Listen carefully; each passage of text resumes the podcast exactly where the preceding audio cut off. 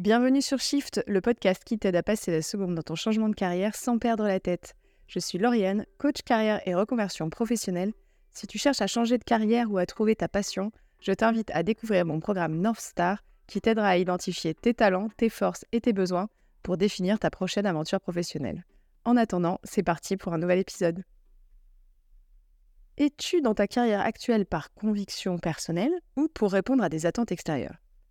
C'est l'été, on va se faire un petit épisode sur le sujet, tout court, tout mignon, tout sympa, et au retour au soleil. Les attentes sociales jouent souvent un rôle important dans notre prise de décision sur notre carrière.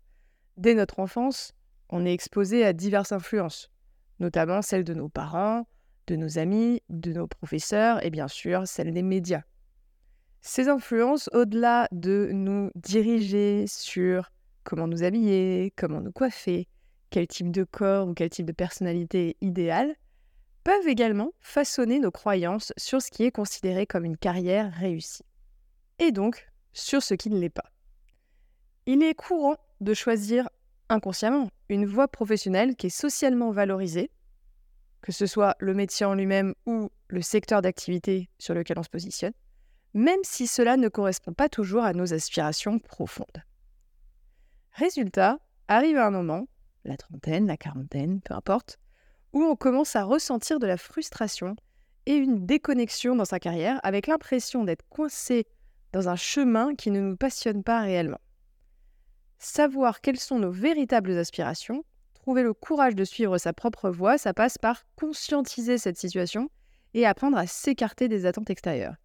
Et c'est là que la coach Lauriane entre en piste.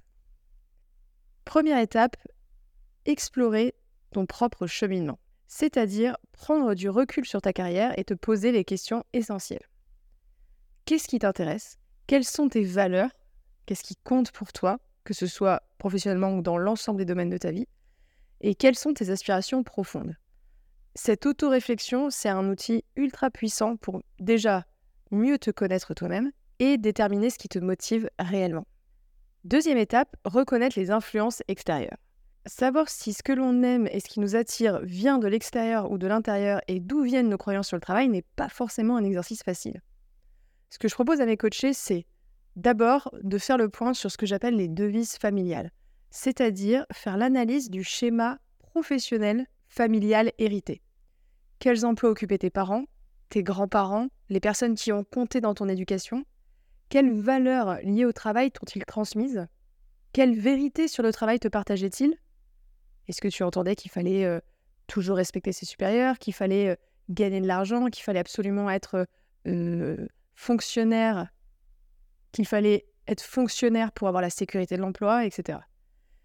Savoir aussi dans quel environnement professionnel ont été éduqués nos parents ou nos proches, ça nous permet de comprendre l'influence que cela a sur nous. Et si besoin, ça nous aide à faire un choix conscient de suivre ce modèle ou de se détacher de ce modèle dont on a hérité. C'est pas du tout de dire qu'il y a un modèle meilleur que l'autre, c'est pas du tout le sujet.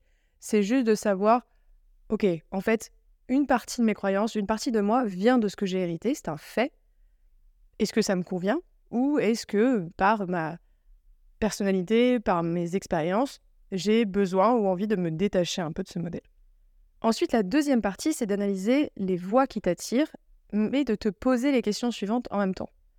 Cette voie qui m'attire, pourquoi elle m'attire? Pourquoi est-ce que cette carrière, ce secteur d'activité m'attire?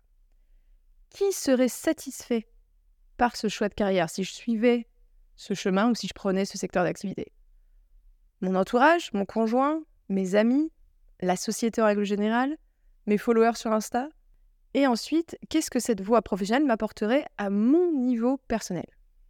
Et enfin, troisième étape primordiale, ce que moi j'appelle le test and learn, c'est-à-dire que il est essentiel dans ta vie professionnelle de te donner la permission d'essayer, de suivre ton cœur et d'être le plus authentique possible. Le job idéal n'existe pas. Tu auras probablement une dizaine d'employeurs différents dans ta carrière. Donc autorise-toi à explorer différents chemins à prendre quelques risques mesurés et à rester ouvert aux opportunités surprises qui pourraient arriver sur ton chemin. Ta carrière, c'est en fait un voyage en constante évolution. Et il n'est jamais trop tard pour changer de cap si tu vois que tu n'es pas sur la bonne voie. Comme je te disais, épisode hyper court, c'est tout pour aujourd'hui. J'espère que cet épisode t'a plu et qu'il va te faire un petit peu réfléchir sur la plage.